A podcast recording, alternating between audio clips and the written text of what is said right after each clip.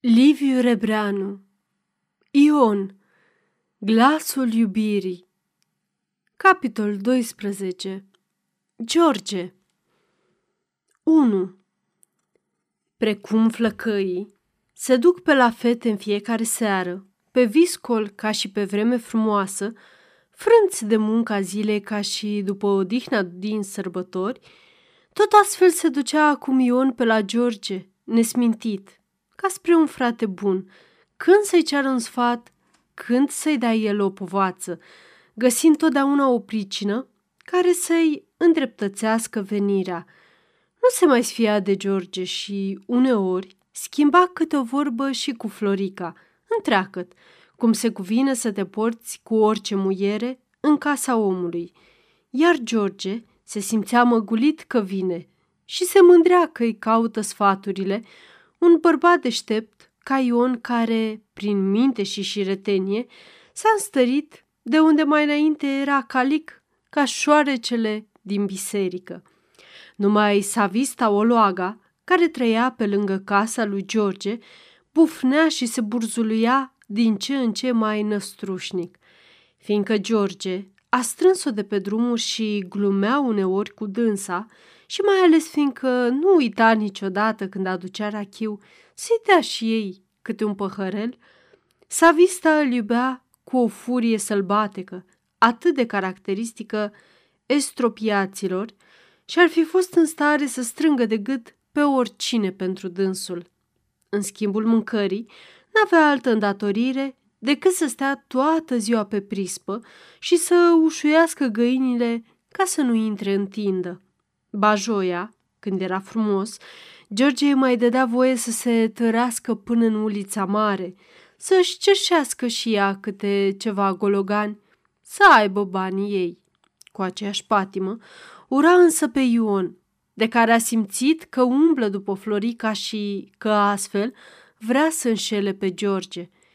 Se liniștise un răstimp după ce o cărâse pe Ana, văzând că venirile lui Ion s-au oprit brusc și fusese chiar mândră că ea a putut abate o primejdie ce amenința pe idolul ei. Dar acum, că Ion venea mai des ca totdeauna, îngrijorările o zbuciumau și o făceau să nu mai ațipească nici în după amiezile cele mai dogorătoare. De cum sosea Ion, ea se lipea de prispă ca o broască, ciulind urechile ca să nu-i scape nicio vorbă, Ochii îi luceau straniu, ca două mărgele de sticlă, urmărindu-i fie ce mișcare și privire, fără a pierde din vedere nici pe Florica, în care n-avea nicio încredere, ne uitând că, odinioară, era să se mărite chiar cu Ion dacă el ar fi vrut să o ia. Se înfuria că nu se putea surprinde nimic la Ion și că doar Florica se zăpăcea și se roșea puțin, încât oalele îi dădeau deseori în foc, umplând toată casa cu abur și miros de rântaș ars. Plictisită de atâta pândă zădarnică, într-o zi, fiind numai Florica acasă, a avut o izbucnire de furie, urlând și amenințând. Spun tolu, George! Tu ești rapandula! Tu! Tu! Ce vine Ion? A? Ce Ion? Bărbat? Puh! Tifs! Scuipă spre Florica. Se învineții de mânie neputincioasă, își smulse smocuri de păr din cap și ochii îi se umplură de sânge răcnind. Rușine! Rapandulă! Omoară, George! Femeia se sperie întâi, crezând că a dat boala rea peste ea, dar pe urmă Înțelegând unde bate, o huidui și o loaga se potoli îndată, parcă i-ar fi turnat apă rece în cap. Îi păru rău că s-a trădat și, ca să o dreagă, vrut să arate că a glumit și începu să râdă cu dinții ei lungi și galbini. Glumă, fă! Zău! Dăm ciorbă! Foame! Odată însă Ion pică pe la prânz când George lipsea. Savista încremeni pe prispă, văzându-l că intră în o gradă. Și când Ion zise nepăsător, oprindu-se lângă poartă, Noroc, noroc, s-a visto. Tot voinică. Dar George e pe acasă? Numai Florica acasă. Răspunse ea repede, arzând de dor, să-l facă să se apropie de nevastă, ca să se adeverească bănuiala ei. Ion stătu pe gânduri câteva clipe și apoi zise mai încet, aruncându-și ochii fulgerător spre tindă. Aveam cu George o vorbă. Păcat că nu-i și el aici. Și plecă, întristat, clătinând din cap, uitându-se înapoi din uliță. Savista fierbea de bucurie. Era sigură că Ion venise la Florica, în adins, pentru că o știa singură.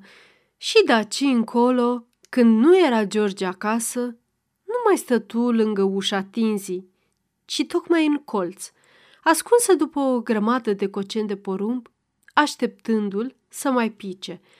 Peste câteva zile, Ion într-adevăr veni iar, tot pe vremea prânzului.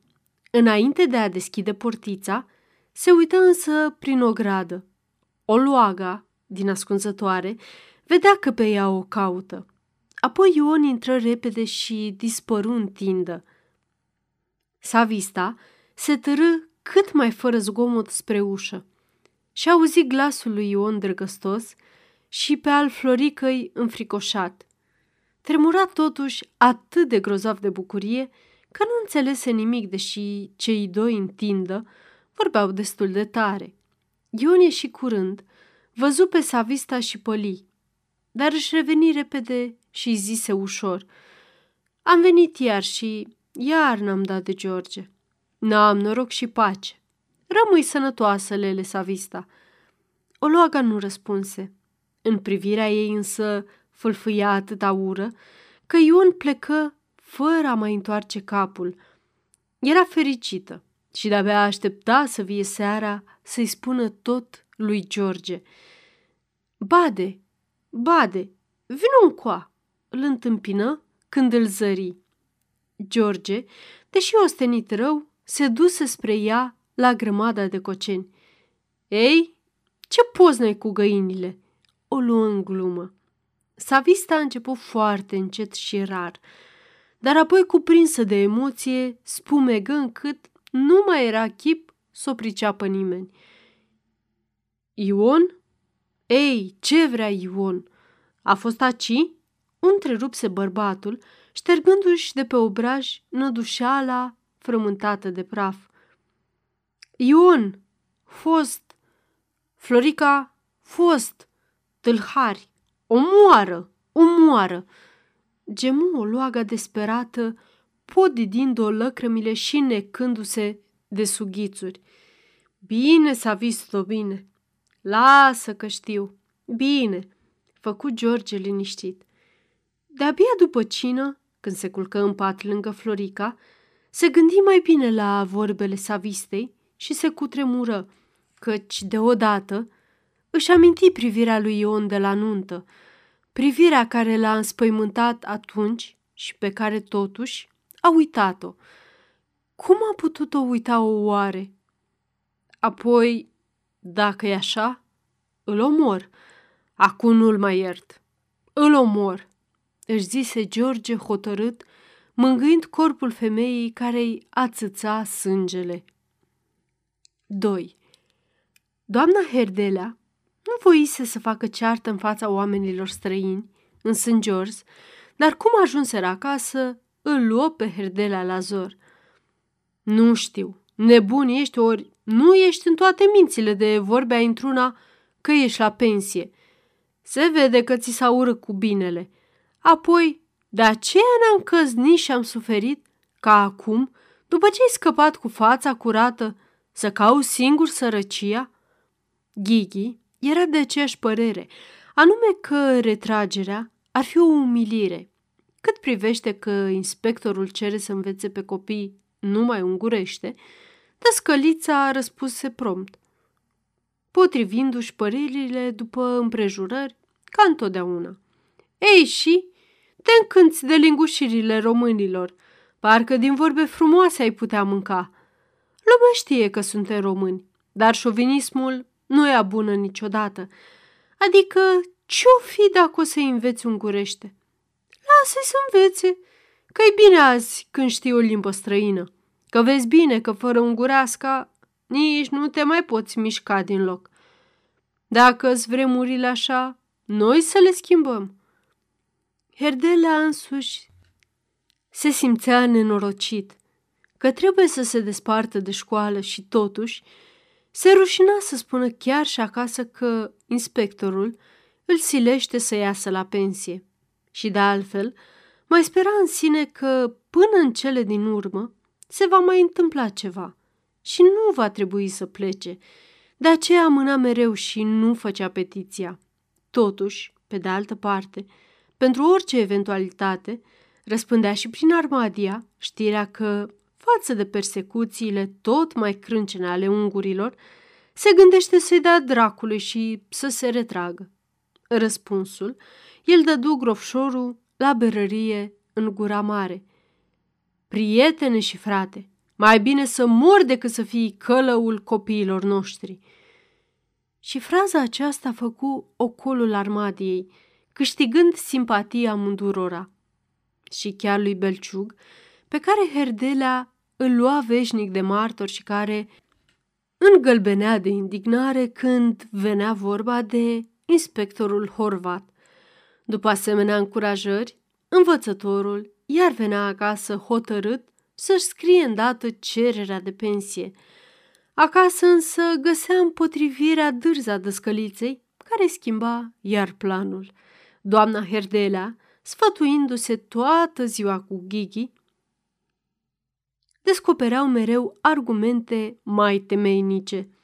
Uite pe Zăgreanu, știi bine că tu mi-ai spus cât a fost în pripas, ea nebunit cu ungureasca. Și cu toate astea nu-i zice nimeni nimic, ba laudă toată lumea și prezice viitor mare, fiindcă așa și este. Herdelea, încercând să profite de simpatiile lor pentru Zăgreanu, spune că ar fi fost cu minte să-i cedeze lui locul din pripas, firește, dacă are intenții serioase cu Ghighi. Pe când fata se împotrivea acestui plan infernal, declarând că e urât Zăgreanu, însă în George însă mărturisise în taină Laurei că e un băiat foarte drăguț, măcar că e numai învățător. Doamna Herdelea zise neclintită. Las, nu te îngriji tu de el. Îi găsește lui loc inspectorul, că știi bine cât îl iubește și îl protejează. Prin august, într-o după-amiază, Zăgranu veni mai mișcat ca alte dăți, deși Ghighi nici nu era acasă – Herdelea trecu în grădiniță cu dânsul să stea de vorbă și tânărul spuse îndată că sosește tocmai de la Bistrița și de aceea e plin de praf. Nici n-a fost încă să se schimbe. A văzut pe domnul inspector, apoi nu mai putu continua. Herdelea îl privea întrebător. Mi-a spus multe, reluă zăgranul mai încurcat, parcă negăsind cuvintele potrivite. Mi-a făgăduit, cât în lună și în stele, mi-a făgăduit... Tare drag, inspectorul, zise Herdelea liniștit. E bine să fii bine cu inspectorul, foarte bine, numai să-ți dea o școală bună, într-un sat bun. Apoi, vezi, domnule colega, da, da, bâlbâi tânărul. E greu. Nu știu când s-o putea da... Domnul inspector, zice că vrea să-mi dea pripasul. Pripasul? Făcu Herdelea cu o săgeată în inimă. Da, adică zice că dumneata n-ai să mai stai mult, că-ți trebuie o odihnă, că ai servit destul, că... În sfârșit, Zăgreanu nu îndrăzni să-i mai spuie că inspectorul i-a poruncit să reamintească bătrânului învățător să trimită imediat cererea de pensie, altfel îl va scoate din oficiu, căci în niciun caz nu va mai îngădui să înceapă tot dânsul noul an școlar. Herdele a rămase pierdut. Înțelese ceea ce nu îndrăznise să-i mărturisească zăgreanu. și se simți dureros rușinat. Adevărat, foarte adevărat, murmură apoi cu glasul tremurat. Am servit destul, prea destul. N-am să mai stau. Nu, nu, fie liniștit, inspectorul. Fii și dumneata liniștit. În aceeași seară, după ce se culcară doamna Herdelea și Ghighi, el se așeză la birou și scrise până târziu de tot. Strică multe col de hârtie și toate le udă cu lacrimi. Închipuirea că de acum părăsește pentru totdeauna școala lui, iubirea lui, îi sfâșia inima. Când i-a venit suspendarea, a plecat cu o scânteie de nădejde de întoarcere. Azi pleacă fără nicio nădejde. De azi încolo nu mai e învățător. S-a sfârșit. S-a sfârșit. Șopti dânsul frânt, ca femeia când trebuie să-și dea seama că am bătrânit. Aceasta este o înregistrare Cărțiaudio.eu. Pentru mai multe informații sau dacă dorești să te oferi voluntar, vizitează www.cărțiaudio.eu. Toate înregistrările Cărțiaudio.eu sunt din domeniu public. 3. Vasile Baciu fusese la trei avocați în Bistrița și toți trei îi spuseră la fel. Legea zice că copilul moștenește pe tată și tatăl moștenește pe copil – Asta înseamnă ca să nu-și mai tocească opincile în zădar. Cu toate acestea, el amenința mereu pe Ion cu judecata, nădăjduind să-l sperie, cum s-a speriat și dânsul odinioară. Sufletul lui însă era toropit de amărăciune și se revolta împotriva legii care îngăduie, ca un tâlhar, să vie să-i ademenească fata, să-i smulgă moșia și pe urmă după ce bagă în groapă femeia, să rămână cu pământurile și averea, luată cu japca. Gândindu-se mereu la nedreptatea lumii, ajunse la bănuiala și apoi la convingerea că Ion a omorât pe Ana în adins ca să-i rămâie moșia și să se poată însura a doua oară. Oamenii, cărora le împărtășea credința aceasta, Credeau sau nu credeau, dar toți pismuiau pe Ion că s-a ales cu atâta pământ pe urma Anei. De supărare și de necaz, Vasile Baciu se așternu mai rău pe băutură.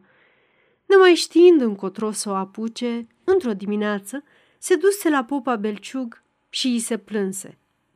Preotul, cumpănind și chipzuind, a avut o idee cu cernică și zise atât. Bine, am să vă chem pe amândoi. Și duminica următoare, Belciug chemă pe Vasile și pe Ion împreună cu mai mulți fruntași ai satului. Oamenii de omenie trebuie să se învoiască, vorbi preotul frecându-și mâinile. Să căutăm și noi, cu toții dinpreună, o învoială omenească. Așa-i bine și așa-i frumos. Ion, liniștit, ridică glasul. Eu nu-s nici câine, nici fără suflet, domnule părinte. Nu-s, martor mie Dumnezeu. În casă îl lasă șadă cât o trăi, măcar că e a mea după lege și poate mi-ar face trebuință. Dar îl las, că om și nu strâng pe nimeni de gât. Trei locuri a vrut, trei le-a arat, le-a semănat, le-a cules. Puteam să îi le iau, că ale mele. Nevoie de ele n-are, că bucatele în loc să le mănânce, le vinde și le bea. Dar zic, lasă-l să aibă și să bea, că am muncit destul și supărări l-au ars destule. Apoi acu, vedeți și dumneavoastră, oameni buni, dacă îl las eu să trăiască, dumnealui nu vrea să mă lase pe mine să trăiesc. Vasile Baciu, aprins ca omul fără dreptatea legii, sări cu răspunsul. Cu ce drept să-mi iei tu averea? Cum să-ți rămână ție pământurile mele? Că fata mea a omorât-o. Copilul ți l-ai omorât. Cu ce drept? Venele i se umflară pe tâmple ca niște râme, dar vremea trecea, vorbele cădeau și învoiala nu se apropia. Atunci Belciug găsi clipa binevenită să intervie. Își drese glasul și rosti grav ca la predică. Oameni buni și drept credincioși, dreptatea e veșnic cu două tăișuri, ca paloșul în mâna ostașului viteaz. Dreptatea are Ion, căci legile lumii spun că averea copilului se cuvine părintelui care l-a zămislit și l-a crescut. Dreptate are și Vasile, căci după moartea fetei lui și a copilului ei, cuvine sar ca moșia să se întoarcă la cel care a agonisit-o. Acum mie, paznicul sufletesc al vostru, dragim sunteți amândoi deopotrivă și dornic aș fi să dobândiți deopotrivă fericirea pe pământ ca și în ceruri, dinpreună cu fețele luminate cu care ne-am silit, cât am putut, să vă împăcăm cum e mai bine. Dârzi și neînduplecați, sunteți însă ca două săbii, ce nu încap într-o teacă. De aceea, iată ce am socotit eu ascultându-vă. Stăpâniți amândoi ce cuprindeți în ziua de azi. Tu, Vasile, casa și locurile pe care ți le lasă, iar tu, Ioane, averea care ți-a hărăzit o mila cerească. Dar iarăși socot că drept n-ar fi să ajungă moșia în mâini străine. Viața omului e ca floarea câmpului. Azi e, mâine nu-i. Poate că azi mâine, Ioane, ai să te însori, să ai copii, dar poate, Doamne ferește, să-și închizi ochii, cât ai crede că ești mai voinic. Apoi așa, n-ar fi păcat de Dumnezeu să rămână averea ta cui nici nu te-ai aștepta? Și atunci aș crede că ar fi înțelept și frumos să vă legătuiți amândoi, să lăsați ce stăpâniți Sfintei Biserici, în cazul când, Doamne ferește, v-ați propădi fără moștenitori direcți, adică fără copii, făcând astfel întăriți puterea Domnului pe pământ, ca și Domnul să vă primească sufletele în ceruri în vecii vecilor. Preotul tăcu brusc, coborând ochii în jos, așteptând parcă efectul cuvântării sale asupra celor de față. Apoi, când înțelese că toți sunt de părerea lui, se retrase în odăița de culcare, lăsându-i să convingă și pe cei doi pricinași. După multă vorbărie, fruntașii izbutiră să-i facă să-și dea mâna. Belciug reveni atunci cu o declarație scrisă. Văzând hârtia, Ion mai șovăie o clipă și totuși iscăli, gândindu-se că asta e un moft fără valoare, deoarece dânsul are să se însoare curând și să facă copii care să-l moștenească. Vasile se bucură că, dacă nu se întoarce la dânsul, moșia Barem nu se va risipi nici printre neamurile glanetașului. Așa, zise preotul, împăturind frumos actul. De pe Amvon am să dau de știre satului întreg hotărârea voastră creștinească. Dumnezeu să vă binecuvânteze. Vasile Baciu se opri pe urmă la cârciumă, se îmbătă și se bătu cu straja Cosma Ciocănaș. Ion însă se duse drept la George, se povestească ce a făcut. Și pe drum se gândi numai la viitoarea lui nevastă. 4. Titu socotea să treacă granița cu 300 de coroane. Suma aceasta o avea, dar îi mai trebuia și ceva mărunțiști care să-i ajungă până la trecere. Până ce nu cunoscuse pe rudele din România, se înfiorase gândindu-se că pornește în lume cu 300 de coroane. Acum mergea la sigur, ca și când ar fi plecat din pripas în Lușca sau în Măgura. Mărunțișul însă îl încurca, fiindcă oricum se silea nu sporea și amenința rotunjimea celor trei sutare. Salvarea îi veni sub forma unei idei, citind într-un ziar că Asociațiunea pentru Cultura și Literatura a Poporului Român va ține adunarea generală la Sibiu în luna septembrie, deoarece, pe când citea, văzut pe masă Tribuna Bistriței, un ziar săptămânal local, se gândi deodată ce ar fi să se ducă dânsul ca reprezentant al ziarului la serbările astrei. Ar fi mai întâi că ar face economii de cheltuieli și al doilea că ar cunoaște dintr-o dată toată inteligența românească din Ardeal, înainte de a-l părăsi cine știe pentru câtă vreme. Tribuna Bistriței, de altfel, îi reprodusese poeziile din familia cu osanalele cuvenite despre distinsul poet al văii Someșului. Se așeză îndată și scrise câteva rânduri, bine simțite, directorului gazetei, un avocat fără clientelă și mare naționalist, cerându-i un bilet de legitimație și banii de cheltuială trebuincioși. Răspunsul directorului sosi peste trei zile, aducându-i biletul de legitimație, dar și vestea tristă că ziarul de-abia își trăște viața de la o săptămână la alta și că, prin urmare, distinsul poet ar face o faptă nobilă românească, reprezentându-l, dacă se poate, pe propria cheltuială. Între timp, Titu, închipuindu-și cum va fi înconjurat și răsfățat dânsul la Sibiu, ca omul care e glasul unui întreg ținut de români, se însuflețise atât de mult de ideea de a reprezenta tribuna Bistriței, încât nici nu se mai sinchisi că nu a primit bani și că deci socotelile lui rămâneau tot încurcate cu mărunțișul.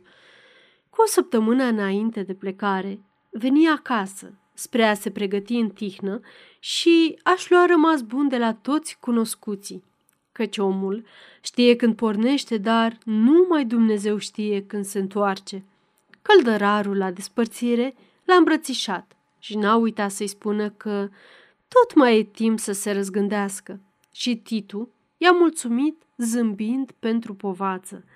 În Armadia, toată lumea știa că Titu vrea să plece în România și toți se mirau de îndrăzneala lui. Când se află însă că va lua parte și la serbările astrei, la care singur profesorul Spătaru a putut merge odată, de mult, și mai ales că se duce ca reprezentant al tribunei, mulți îl învidiară și îl felicitară. Doamna Herdela plângea spălându-i și călcându-i rufele, iar Ghighi îi făcea în fiecare zi geamantanul spre a-l desface a doua zi, ca să-l facă mai bine și mai frumos, să nu râdă de ei frații din România. Seara, Herdela, tatăl și fiul se sfătuiau curios, deoarece Titu, având încă încurcături cu recrutarea, nu putea obține pașaport pentru străinătate, Herdela îi explică cum să-și facă rost la Sibiu de un simplu bilet de trecere. Odată, ajuns dincolo, nu îi mai trebuie niciun pașaport. Între altele însă bătrânul îi mărturisi că a și expediat cererea de pensie, iar Titu îl aprobă din toată inima, ba, se însărcina să comunice știrea și doamnei Herdelea. O făcu într-adevăr cu atâta iscusință că dăscălița mulțumi lui Dumnezeu, că în sfârșit Zaharia a ascultat povețele ei înțelepte.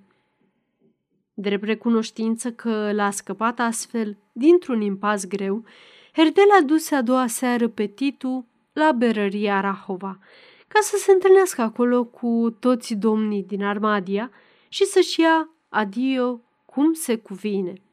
La berăria Rahova se improviza o adevărată serbare, cu chef și cu lăcrămi. Întrebările, urările, felicitările zbârnăiau în urechile tânărului îndrăzneț. Herdelea îi ceru biletul de la gazetă să-l arate tuturor și mai ales lui Ghiță Pop, copistul de la judecătorie care nu voia să creadă că Titu este Evea reprezentantul tribunei la adunarea Astrei.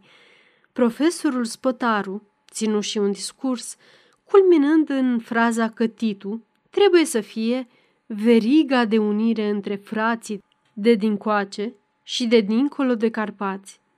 La miezul nopții, însuflețirea fu așa de mare încât toți cântară Deșteaptă-te, române!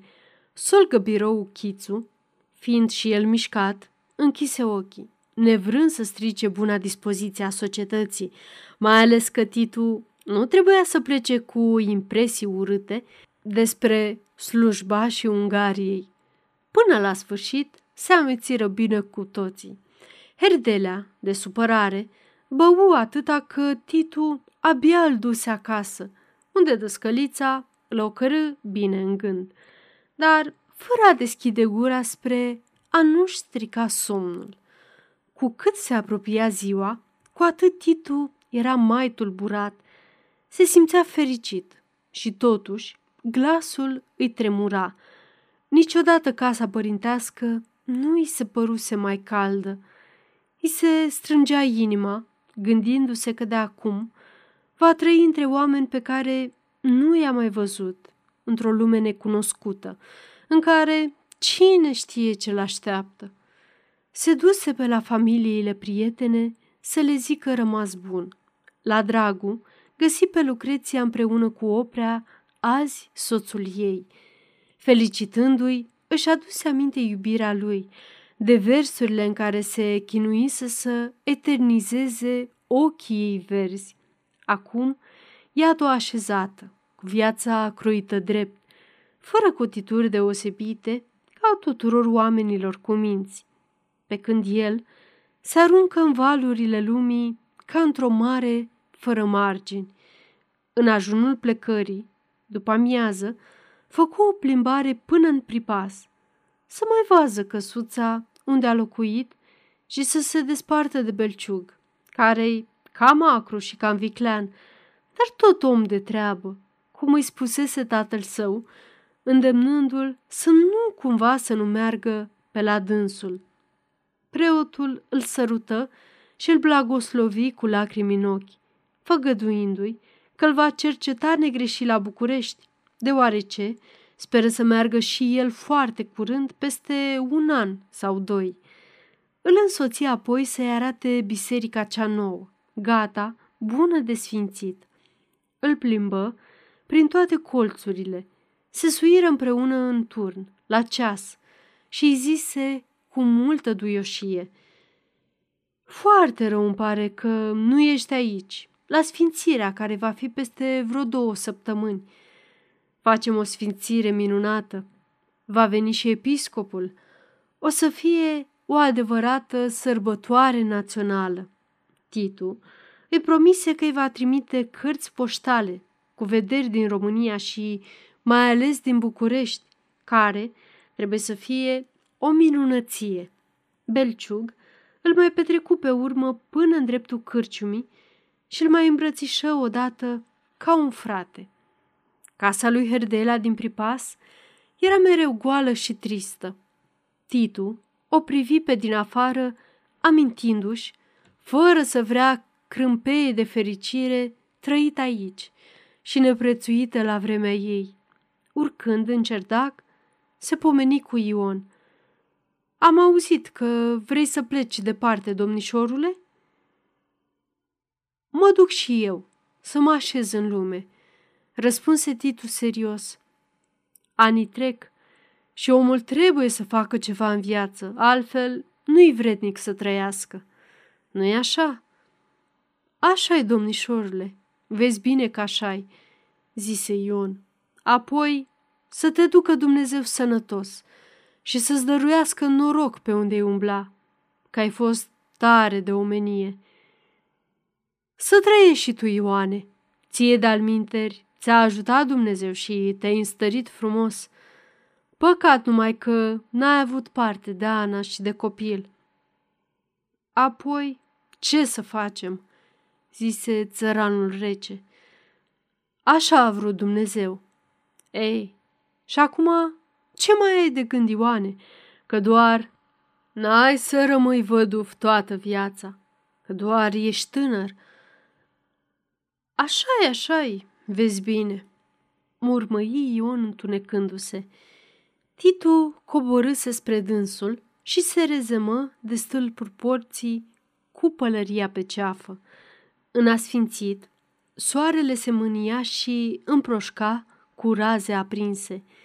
Umbra măgurii cocorilor se întindea peste sat până la picioarele crucii de la marginea drumului, pe care Hristos stătea neclintit, ca un martor mut al tuturor tainelor.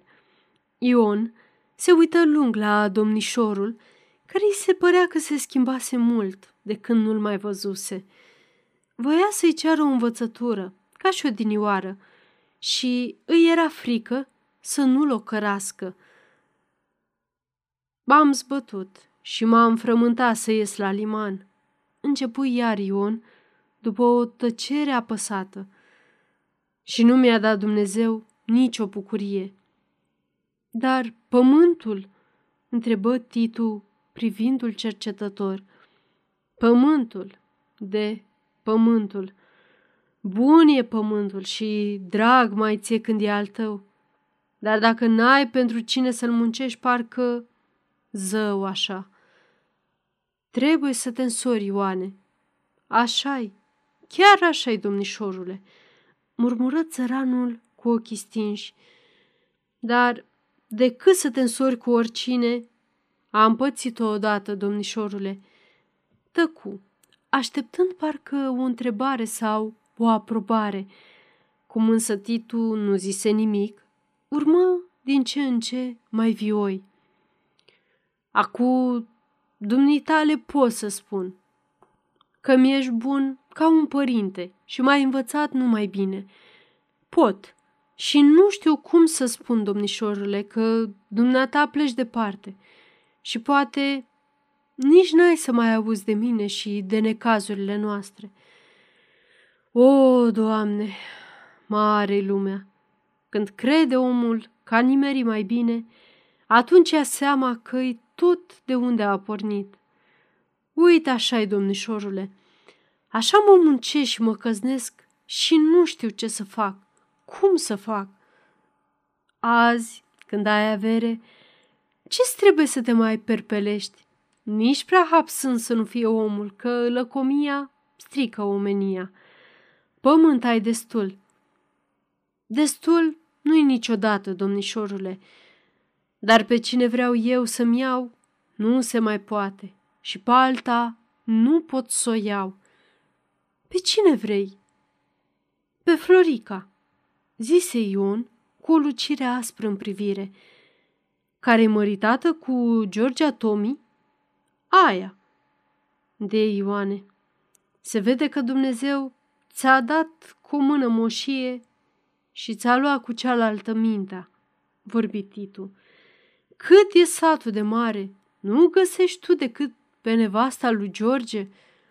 Nu-mi trebuie alta, domnișorule, scrâșni Ion deodată furios și cu o hotărâre sălbatică în ochii sticlitori. Hmm. Făcu Titu aproape înfricoșat de glasul lui. De, nu-ți trebuie. Dumneata, ce mă înveți să fac? Urmă Ion iarăși, mai blând și rugător. Nimic. Să te astâmperi. Dar dacă nu pot, atunci fă ce știi. Nu știu nimic, bâlbâi Ion, zvârcolindu-se între mânie și neputință. Nici eu. Dar atât, totuși, pot să spun. Astâmpără-te. Pe Ion, răspunsurile lui Titu îl umpleau de fiere. Destăinuia întâia oară frământarea lui cuiva și, în loc de încurajare, găsea împotrivire.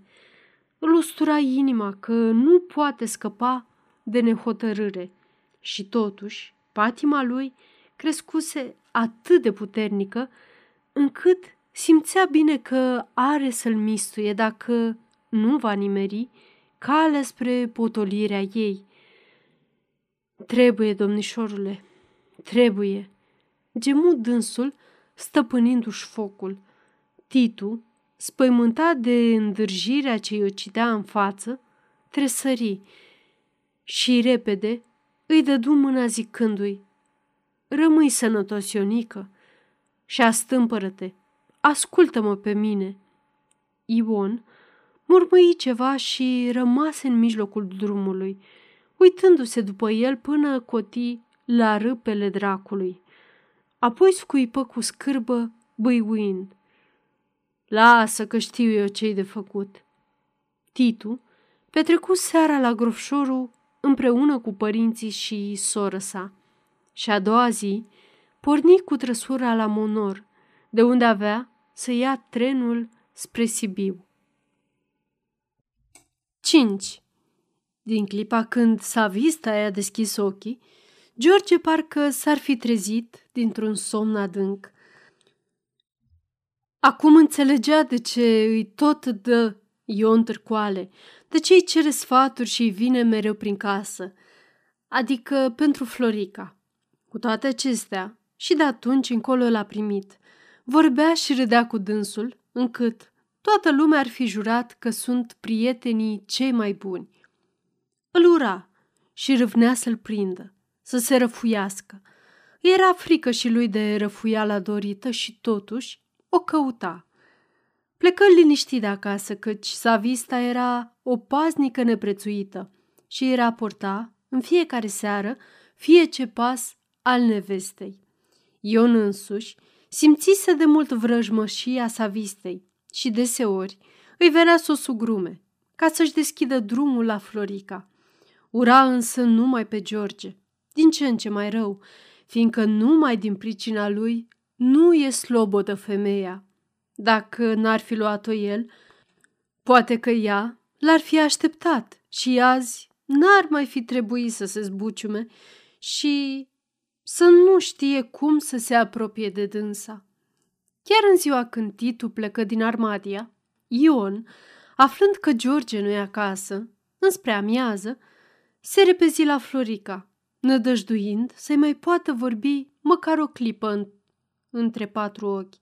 Savista, pe prispă, îl zări de departe și, nemai putându-se târâ la locul ei de pândă, după grămada de coceni, se rezemă îndată de perete, închise ochii, deschise gura și început să sforăie ușor, parcă dormind dusă. Ion intră în o gradă, o văzu și o strigă pe nume. Oloaga însă nu răspunse. Atunci Ion se apropie și îi zise iar, mai încet, cu inima tremurând de bucurie, vrând să o încerce dacă doarmea Evea. S-a visto! Oloaga însă sforă ea nemișcată, deși vreo trei muște îi se plimbau pe obrajii scofâlciți și asudați, pe gingiile alburii, pe dinții lungi și galbeni. Doarme, slavă Domnului! murmură Ion, trecând în vârful picioarelor în tindă. Savista își ascuți urechile. N-auzi decât șoapte și apoi glasul Florică, îndemnând să plece. Savista doarme ca iepurele, ia seama. O luaga fierbea de mulțumire că a găsit, fără să vrea, mijlocul de a-i prinde de-a binele. Dar, fiindcă de afară nu auzea bine ce vorbesc ei înăuntru, nu mai ieșea pe prispă, ci de azi înainte se ghemui într-un colț în tindă, păzind de acolo să nu treacă găinile pragul. Moțăia toată ziua și deseori sforăia. Florica, cu grija casei, nici nu băgă de seamă că Savista și-a schimbat locul. Doar când a auzit-o horcăind, s-a gândit că poate să fie bolnavă și a întrebat-o. Ce te doare pe tine, Savisto, de te-ai înmuiat așa?" Oloaga se prefăcu. Se frecă la ochi, cu pumnii, parcă de-abia s-ar trezi și bodogăni mohorâtă. Nimic. Somn. Somn. Florica clătină din cap, dar nu mai descusu, socotind că o fi îmbătrânit și de-aia o apucă muleșeala mai des. Trecură câteva zile. Ion nu se mai arătă. S-a vista clocotea de nerăbdare.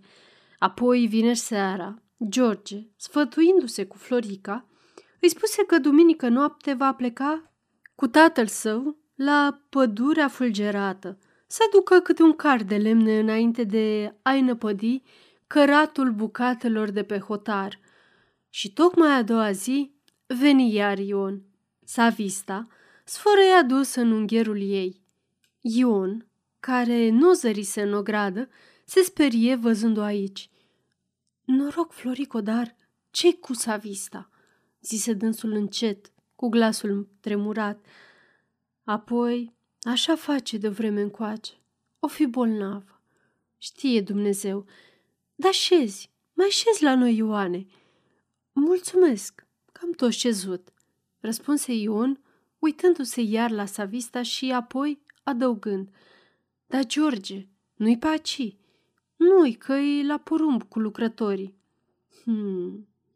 Numai duminicile de-l mai prins pe acasă cu.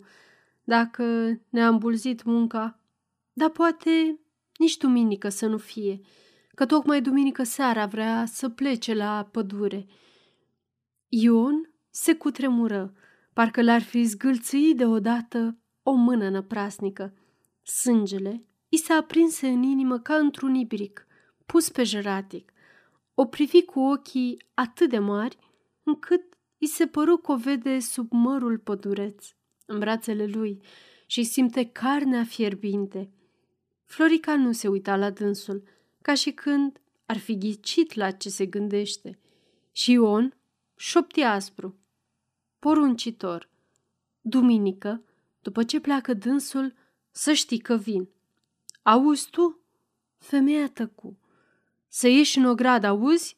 Negreșit să ieși altfel... Florica tăcea mereu. De atunci n-am mai schimbat o vorbă ca oamenii și nu mai pot. Dacă află George ne omoară, zise Florica foarte încet, fără a-l privi. Ion scrâșni încât pe femeie o trecu un fior. Să ieși, Florico! Să nu faci cumva să nu ieși, că... În clipa aceea, amândoi întoarseră privirile deodată la Savista, care hurcăia, cu gura căscată și înghițea din când în când. O privire înfricoșați, cu o presimțire urâtă care însă trecu repede, ca o nălucire.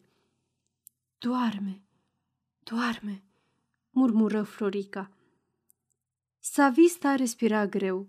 Sudorile îi curgeau și roaie pe tâmple, pe obraj. Roi de muște bâzâia împrejurul ei. 6. Titu nu se mai sătura privind pământul ardealului care fugea, se îndoia, rămânea în urmă, se întindea departe, se apropia iarăși și trenul trecea trufaș pe lângă satele românești, pe unele spintecându-le chiar ca un tiran neîndurător și doar pe alocuri se oprea câte o clipă, însemnându-și oprirea cu vorbe aspre ungurești, care zoreau sau huiduiau veșnic pe țăranii drumeți sau slujitori pretutindeni. Aceiași țărani, umili, voinici, răbdători, pe șoselele albe, alături de care silitoare, pe câmpiile galbene, răscolite de brațele lor și udate de sudoarea lor, prin satele sărace, stoarse de vlagă, unde era muncă erau numai ei. Pe urmă, veneau găurile mari, anticamerele orașelor și țăranii nu se mai zăreau. În schimb, apăreau surtucari grăbiți, gălăgioși, nerăbdători, vorbind poruncitor numai în grai străin. Noi muncim ca să benchetuiască ei, se gândea Titu întunecat de o revoltă din ce în ce mai mare. Asta e ilustrarea nedreptății și oropsirii noastre.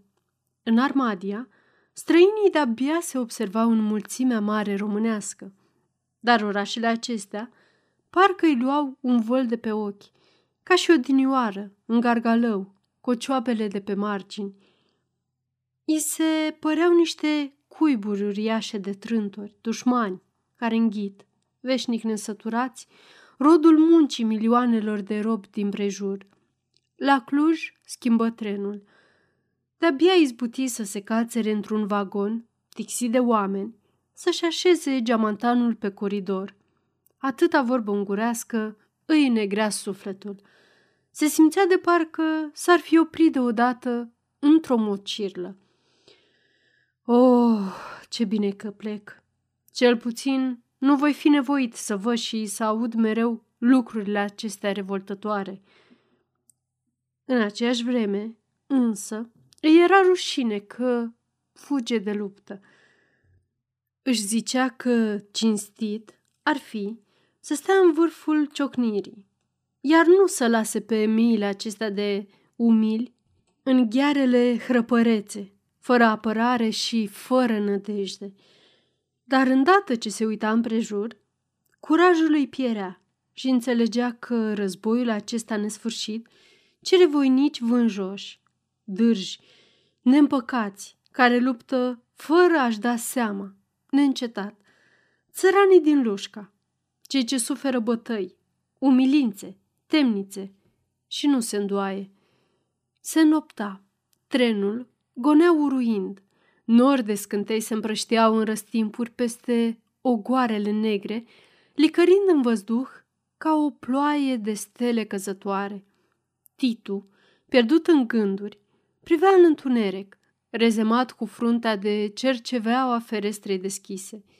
Curentul amestecat cu fum îi vâlvoia părul. În vagon, oamenii se liniștiseră. Rămăsese singur în coridor, cu câteva cufere. Îl cuprinse foame și și-a adus aminte că ar fi trebuit să mănânce la Cluj, dar l-a zăpăcit vălmășagul de lume și de zgomot. Scoase din geamantan merindea de acasă. Pe când se lupta cu un picior de găină friptă, conductorul, care îi sprăvise controlul biletelor, veni să se mai odihnească puțin și, văzându-l mâncând, îi zise poftă bună pe ungurește. Titu însă răspunse ursuz. Nu știu ungurește. Atunci, conductorul se uită împrejur și, nemai fiind nimeni, murmură. Și eu să rămân, domnule. Titu se însenină deodată. Îi oferi o bucată de friptură, zicând într-una, Ești român, ești român. Poftim, ești român. Și conductorul îi povesti că se cheamă Ștefan Popa, dar că și-a schimbat numele în Pap Ișvan, fiindcă așa i-au cerut când l-au pus în serviciu, că e însurat cu o înguroaică și are opt copii, că joacă și el cum cântă cei mari, altfel ar rămâne pe drumuri. Adică acela care vrea să iasă din robia de la țară trebuie să-și robească sufletul la oraș, să devină la rândul lui o primejdie pentru robii care l-au născut. Se gândi Titu când rămase iar singur. Cel ce se depărtează de satul lui trebuie să cadă în mrejele lor. A dormit pe geamantan, istovit mai mult de gânduri decât de oboseală. Îl deșteptă un junghi în spinare. Soarele tocmai strălucea întristat și trenul huruia mereu, mereu. Pe peronul gării din Sibiu aștepta un grup de domni cu brasari de tricolore care se împrăștiară pe la ușile vagoanelor. Erau organizatorii însărcinați cu primirea oaspeților din toate ținuturile românești. Titu sări jos și se cruci văzând câtă lume care vorbește românește cobora din trenul în care dânsul se simțise atât de străin. Și totuși, în tren nu vorbiseră românește. De ce nu fi vorbit nimeni în tren românește? Acum, toți se îmbrățișau, se chemau, încât Titu se sfia că el în mijlocul atâtor români, nu cunoaște pe nimeni. Vrut să se apropie de un organizator, când deodată auzi un glas tare. Herdela Titu! Herdelea! se uită nedumerit și văzu pe cel care îi striga numele. Un domn bine făcut, roșu la obraz, cu ochelari de aur, ras de mustăți. Aici!" strigă Titu puțin răgușit de mirare. Eu sunt Titu Herdelea. Domnul se repezi la dânsul foarte prietenos, întinzându-i amândouă mâinile. Bine că te găsi, domnule! Ă, nu mă cunoști. Pintea. Doctor Virgil Pintea. Mi-a scris fratele meu că vii la Astra, dar nu mi-a spus când sosești. Ei bine, ca să nu te scap, de două zile pândesc toate trenurile, țipând ca un nebun. Titu, Herdelea! În sfârșit, bine că ai sosit. A, fratele lui George? murmură Titu. Da, vezi, le scrisesem, dar nu m-am gândit că o să te înștiințeze. Nu-ți închipui ce bine îmi pare că... Da, fratele lui George. Suntem atâția frați că nu există colț de pământ românesc unde să nu fi rătăcit unul, doi. Aici, de pildă, suntem chiar doi. Doi? Doi, dragă, de asta primăvară. E și Liviu, capitanul, militar teribil de la statul major. Mâine, poi mâine îl vedem general. Dai ciufut rău. Nu știu cui seamănă. Ne face neamul de râs. Nici nu se arată printre noi. Veșnic, numai cu militarii lui. Cu nasul în cărți și în hărți. Am să te duc totuși să-l cunoști. Dar să-l iei cum este.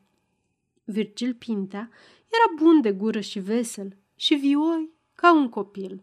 Toată lumea din Sibiu îl cunoștea și îl iubea, fiind un medic priceput și dezinteresat și un român inimos. Găzdui pe titul adânsul. Avea un apartament plăcut, într-un cartier frumos. Dădu musafirului dormitorul, rămânând ca el să se culce în birou pe un divan. După ce Titu se primeni, ieși împreună cu Pinta, care îl prezentă la cafenea tuturor, ca pe un poet plin de făgăduințe și reprezentant al tribunei Bistriței. Îl primiră cu obișnuita simpatie ocazională. Unii își aduseră aminte de niște versuri ale lui Titu din familia, mai ales însă Barbu Luca, un tânăr slăbuț și mititel, el însuși poet și redactor la un ziar din Sibiu, se împrieteni cu Titu și se oferi să fie călăuză credincioasă și nepărtinitoare. Mai târziu, Titu legă cunoștință și cu capitanul Pintea, care stătea într-o odaie simplă și aproape sărăcăcioasă, pe lângă comandamentul corpului de armată unde avea serviciu. Îl găsiră între hărți, săbii, tunici și cizme, cu pijama scurtă la birou, cu un teanc de acte în față pe care le închise cu cheia în sertar, fiind secrete militare. Liviu Pinta era un om înalt, cu fruntea lată, cu părul rar, ochii albaștri oțel și pielea bronzată. Îți aduc pe cumnatul nostru, zise Virgil intrând. Te previn însă că Titu e poet român și deci să nu-i bați capul cu ideile tale renegate, să-l silești să se supere. Capitanul zâmbi și strânse englezește mâna lui Titu, zicând politicos. Dacă-i poet înseamnă numai decât că-i și iredentist? De altfel, să nu iei în seamă clevetirile fratelui meu. Sunt român și eu. Dar mai înainte de a fi român, sunt ofițer și servitor al majestății sale împăratul. Ca atare, firește, nu pot admite năzuințele celor de teapa dumnealui, care trag mereu cu ochiul spre București și spre România. În mintea mea, așa ceva nu se cheamă politică națională, ci trădare de țară. Vorbea foarte liniștit, având în voce energia omului care, după frământări grele, și-a stabilit o linie de conduită în viață și o apără cu o convingere rece, hotărâtă. Titu îl ascultă uimit. El încă nu întâlnise până azi un adversar cumpătat, cu argumente sigure, care nu se sperie de fraze. Se simți îndată într-o inferioritate supărătoare, obișnuit să răspundă la contraziceri, cu vorbe pe care deși izvorau dintr-un sentiment înverșunat, nu le putea strânge într-o ordine de bătaie logică, nu îndrăzni multă vreme nici să deschidă gura. Din fericire, Virgil cunoștea prea bine ideile fratelui său și le răsturna cu ușurință, dobărându-și acum dovezile cele mai grele prin câte o glumă aruncată ca o piedică grotească între picioarele unui luptător netemut. Stătură împreună vreun ceas. La sfârșit, și Titu se întrebă și puse capitanului întrebarea Dumneata, adică nu dorești unirea noastră a tuturor? O, asta deocamdată e utopie. Ce înseamnă la dumneata deocamdată? E, câteva secole, să zicem. În orice caz, cât timp puterea noastră militară e vie și viguroasă, zvârcolirile iredentiste rămân simple visuri utopice. Dar dacă ar veni un război, războiul n-ar putea realiza visurile dumneavoastră. Se știe doar că România e aliata noastră, deci... Alianțele însă nu sunt eterne. Vrei să zici că România s-ar putea întoarce împotriva noastră? Zâmbi capitanul.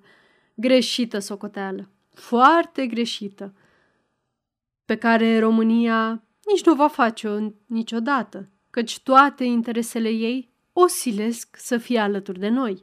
O silesc. Accentuez special. O silesc.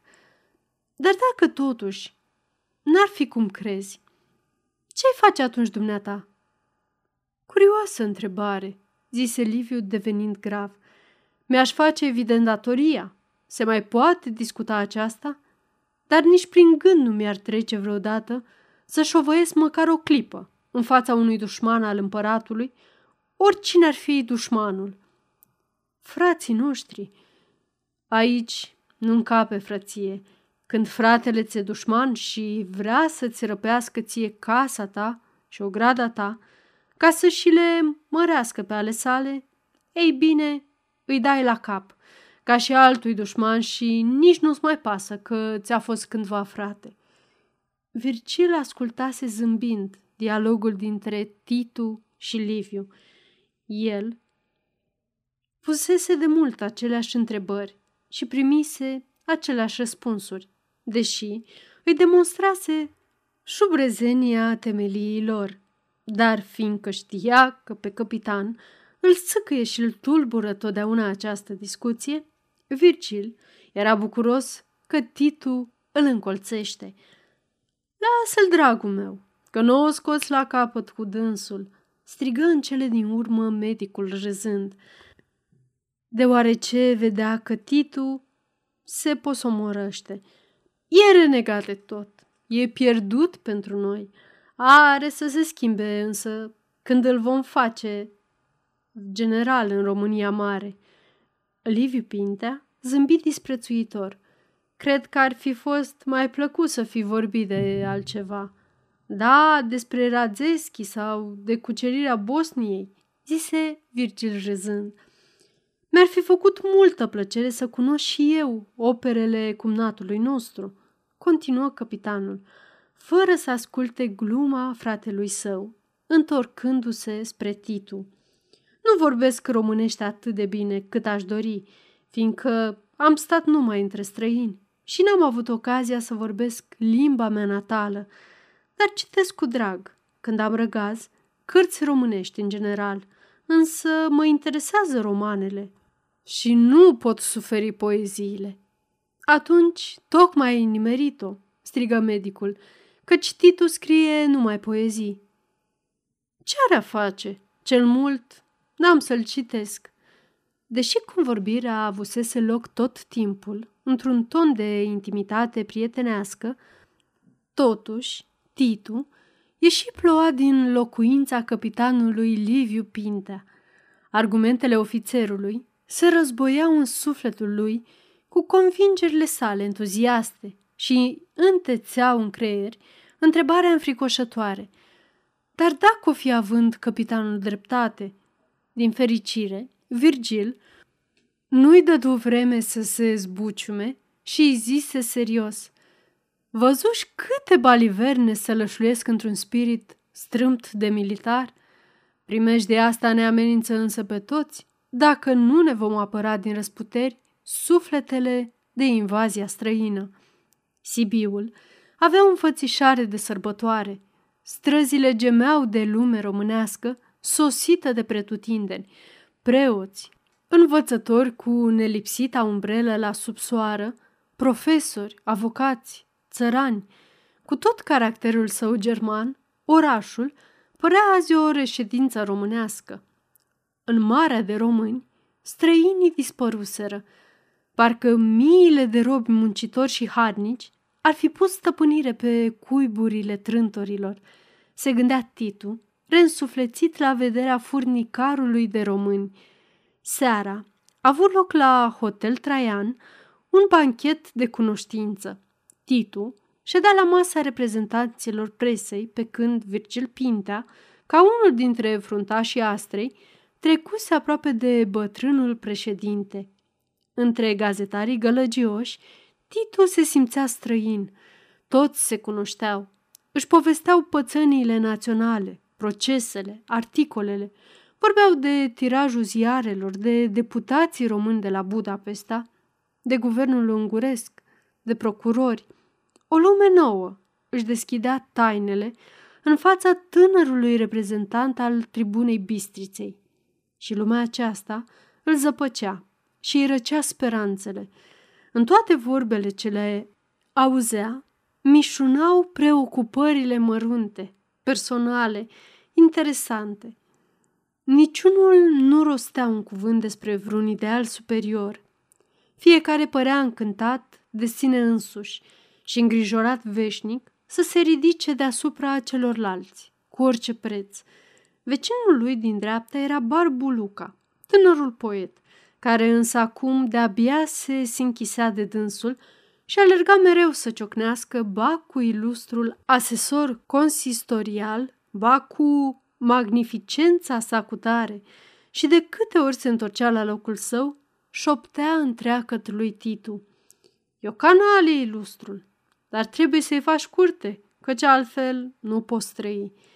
Pe la sfârșitul banchetului, după multe discursuri umflate, Titu își simți inima atât de mâncată de amărăciune că îi venea să plângă cu hohot. Pretutindeni egoismul. O, Doamne! își zicea privind cu ochii rătăciți la fețele roșite de băutură, cu râsuri prefăcute pe zâmbetele umede. Titule, titule, îl deșteptă deodată glasul lui Virgil de la spate. Ia vină încoace! Ce-i cu dumneata, poete? Ce ești așa de trist când toată lumea e veselă? De-abia acasă își dezveli nedumerirea, cu lacrimi în ochi, ca un copil nepriceput care a suferit jigniri grele, întâia oară când a pășit în lumea largă. Virgil Pintea îl ascultă pe gânduri, dând din cap înțelegător.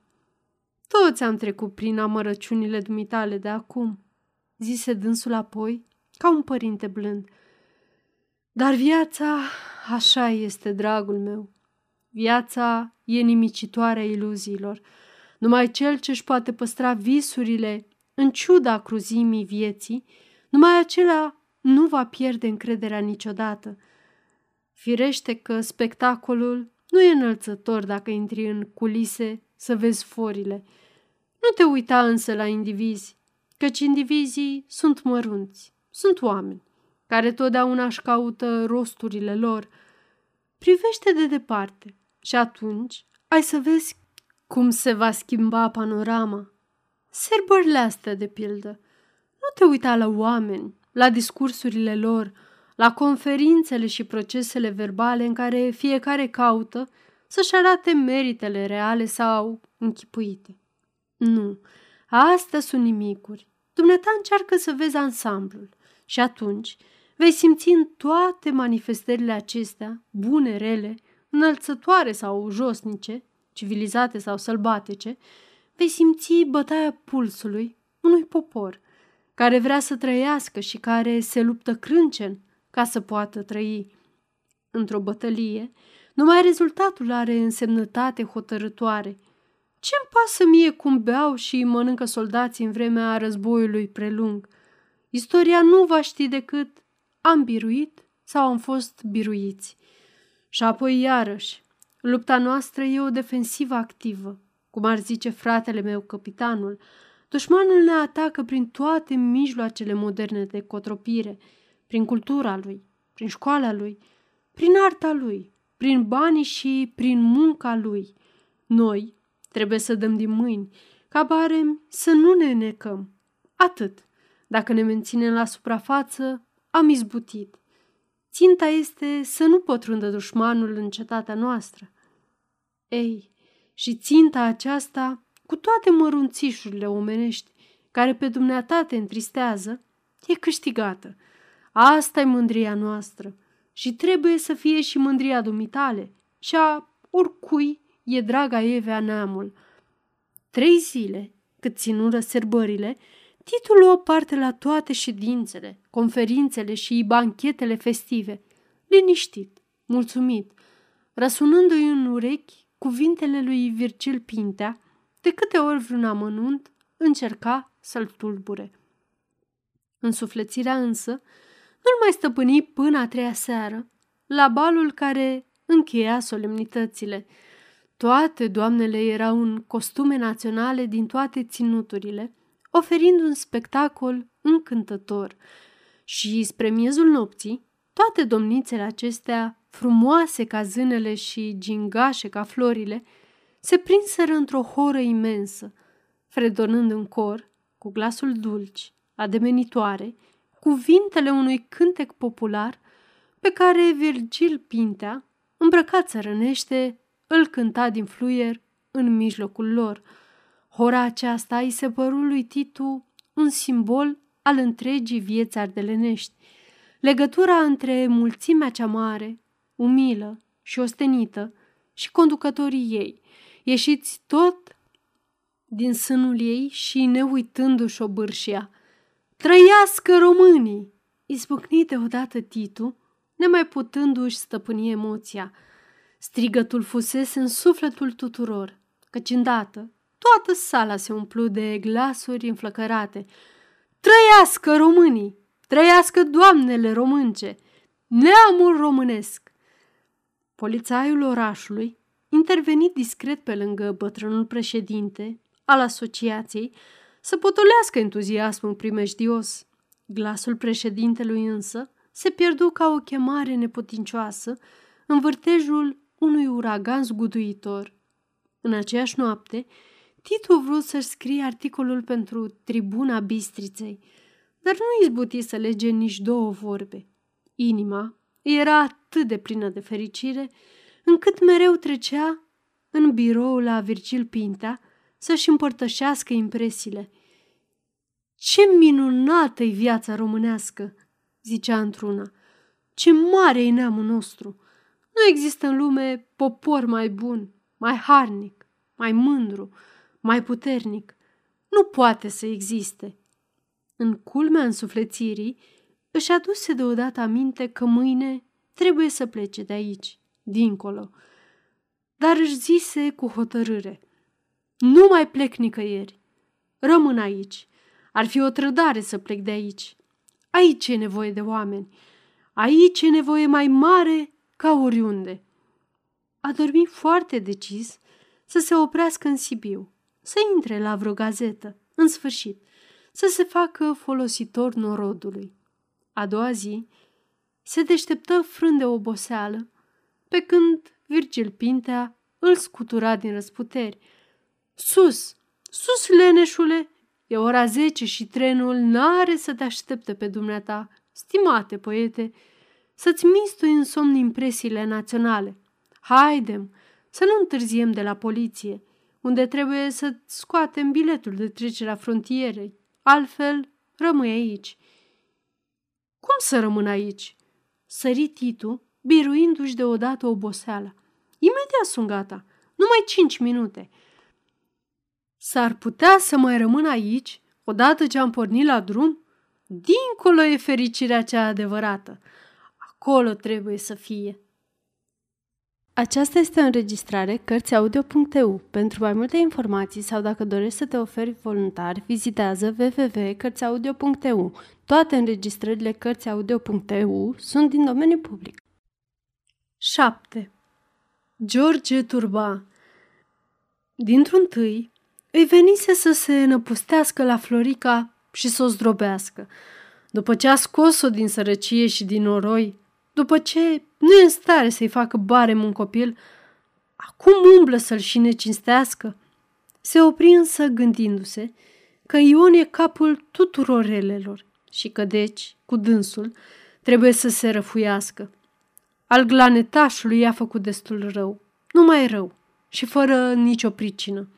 Toată ziua de sâmbătă își ascunse mânia parcă nici n-ar fi bănuit nimica în lume și fiindcă Ion n-a venit pe la ei, seara s-a dus la cârciumă unde l-a și întâlnit. Vorbirea mai prietenos ca altă dată și George îi spuse că mâine se va duce la pădure și, spunându-i, îl privi atât de senin, încât văzu bine bucuria în ochii lui Ion, care, ca să-l descoasă, întrebă, Da, când vrei să pornești, George?" Glasul lui, tocmai pentru că voia să pară nepăsător, avea o tremurare ușoară de mulțumire, pe care George o simți foarte bine. Răspunse liniștit. Apoi, când o însera mai bine, ca să mergem pe răcoare. Duminică, după amiază, trecu iar pe la cârciumă. Și iar îl întâlni pe Ion. Și iar aduse vorba că, diseară, trebuie să plece la pădure. Ion era amețit puțin de rachiu și chiuia și horea, parcă toată lumea ar fi fost a lui. În ochii lui strălucea sfidătoare bucuria bucuriilor. Apoi, când să iasă George, Ion îi ură drum bun și mai ceru o sticlă de băutură să-și astâmpere focul. Pe Florica însă, George degeaba o scodise. Își vedea de treburile ei prin casă, ca totdeauna, încât bărbatul se gândi că poate ea nici nu e vinovată. Ei pregăti merinde în traistă și ea însăși agăță traista de loitră. Când începu să se întunece, Toma Bulbuc opri cu carul în uliță, în fața casei. George înjugase boii și l-aștepta. O slugă de-a lui Toma veni în carul feciorului să-i mai ție de urât pe drum. Când își făcură cruce să pornească, sluga strigă, Da topor, nu ți-i badei, George!" George tresări. În adins nu luase, gândindu-se că o să-i trebuiască acasă. Sări jos din car și alergă în tindă. Savista, care se târâse pe prispă, nepricepând cum poate pleca dânsul când ea i-a spus că are să vie Ion Glanetașu, băigui plângător. Nu duce bade. Stai aici. Să nu pățești ceva, George, că te-ai întors din cale, murmură și Florica. Vezi mai bine tu să nu se întâmple pe aici vreo poznă, sări bărbatul tare, de frică, să nu auză nevasta cum îi bate lui inima. N-ai nicio grijă, că doar mă cunoști și mă știi, răspunse femeia liniștită. Carele se urniră. Întunericul le înghiți curând, lăsând în urmă numai scârțitul roților din ce în ce mai mulcom. Pe bolta vânătă, stelele se aprindeau pe rând, ca niște luminițe fricoase.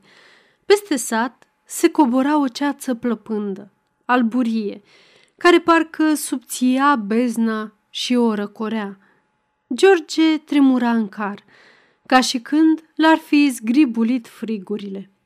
De vorbea, îi dărdeiau dinții, ieșiră din sat și suiau pe coastă printre ogoare tăcute, pe care clăile înnegreau ca tâlharii la pândă. Două zile plănuise dânsul ce o să spuie tatălui său când va sosi clipa și acum nu-i venea nimic în minte. I se părea că a plecat de acasă de un veac și vedea mereu pe Ion cum se furișează în ogradă, cum se așează în pat lângă Florica. Apoi deodată gemu. Parcă nu mi-e bine. Mă întorc. O luă drept peste câmp. Auzi cum strigă tatăl său ceva, dar nu înțelese nimic. Vrut totuși să răspundă bine, bine și n-a avut glas. Când nu mai auzi carele, începu să alerge. Să rostogoli de vreo două ori prin șanțuri, peste haturi. Îi era cald de se năbușea. Un strup de sudoare îi căzu pe mână și îl înfiora parcă l-ar fi atins un cărbune aprins. Cu cât se apropia, cu atât era mai frică să n-ajungă prea târziu. Sări gardul porumbiștei din dosul casei, ieși în grădinița din față și de aci în o gradă. Casa dormea nepăsătoare și tăcută ca o matahală moartă. Peste drum, un câine hămăi de două ori, iar în balta din vale, broaștele o răcăiau urât, într-o întrecere ațățătoare. Vreau întâi să intre buzna, dar se răzgândi înainte de a porni spre tindă. Poate că Ion totuși n-a venit încă și atunci bătu în ușă, ușor, cum bat flăcăi în geam la fete. Glasul Floricăi răspunse îndată limpede, nedormit. Cine-i? George tăcu. Glasul femeii îi zbârnâia în creier spunându-i Vezi, nu doarme, îl așteaptă. Auzi pașii Floricăi, desculți, apropiindu-se, încurcați de foșnetul cămășii. Ușa se crăpă hoțește să nu facă zgomot. Tu ești?" șopti ea. Eu, eu, mormăi George, intrând repede. Nevasta, recunoscând glasul, se dădu la o parte ca plesnită de un bici, dar înainte ca George să-i fi simțit spaima, se reculese și, punând zăvorul, întrebă îngrijorată. Fai de mine, George, dar ce te-ai întors așa?"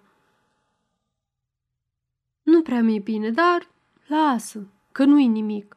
Culcă-te tu, până mâine îmi trece."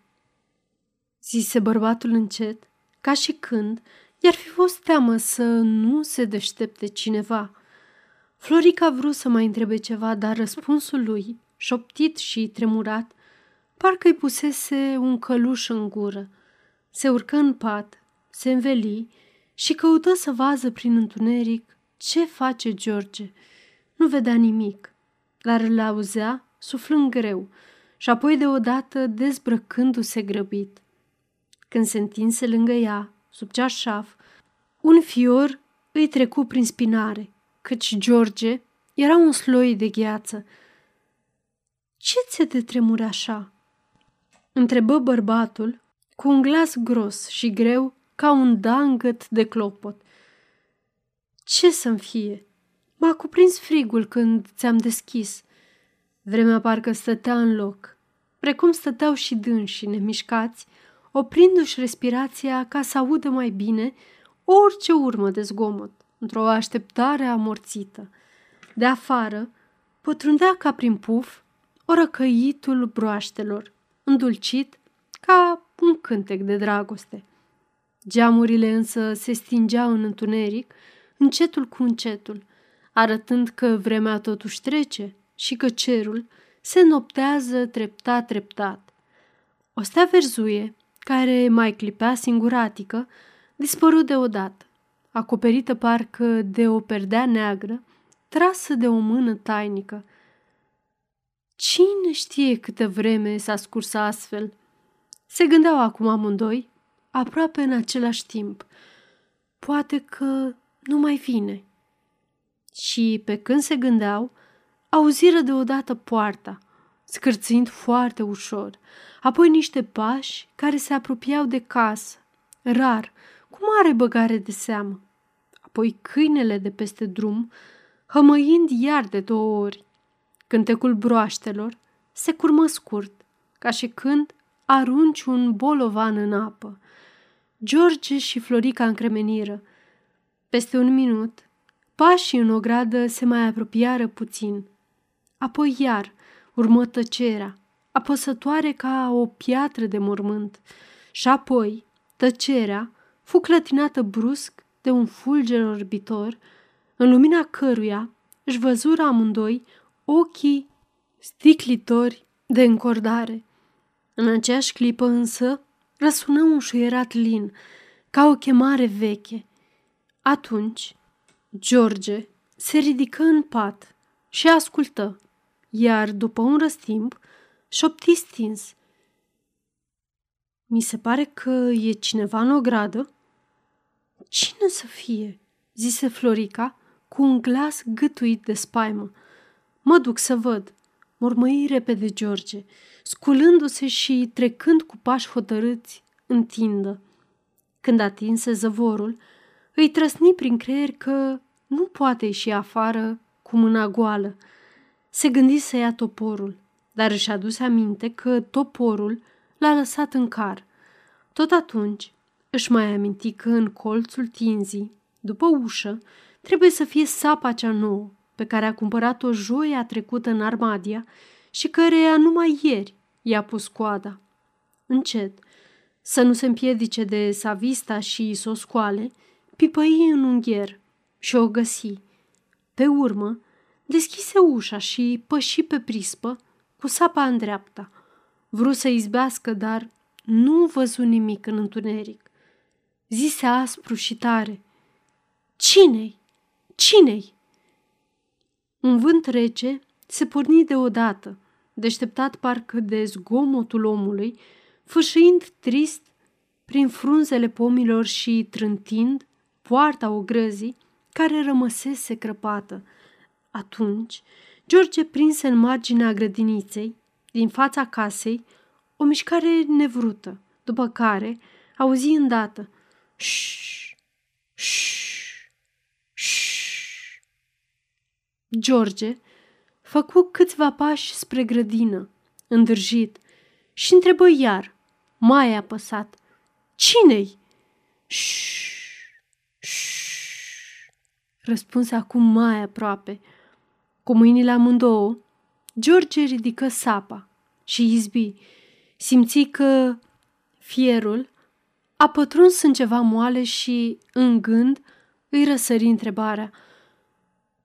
Unde l-oi fi lovit? Dar numai decât se auzi iarăși, mai încet și rugător.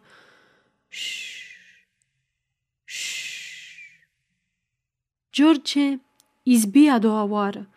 Sapa săsâi în aer, apoi un părăit surd, urmat de un zgomot năbușit, ca și când se provălea un sac plin.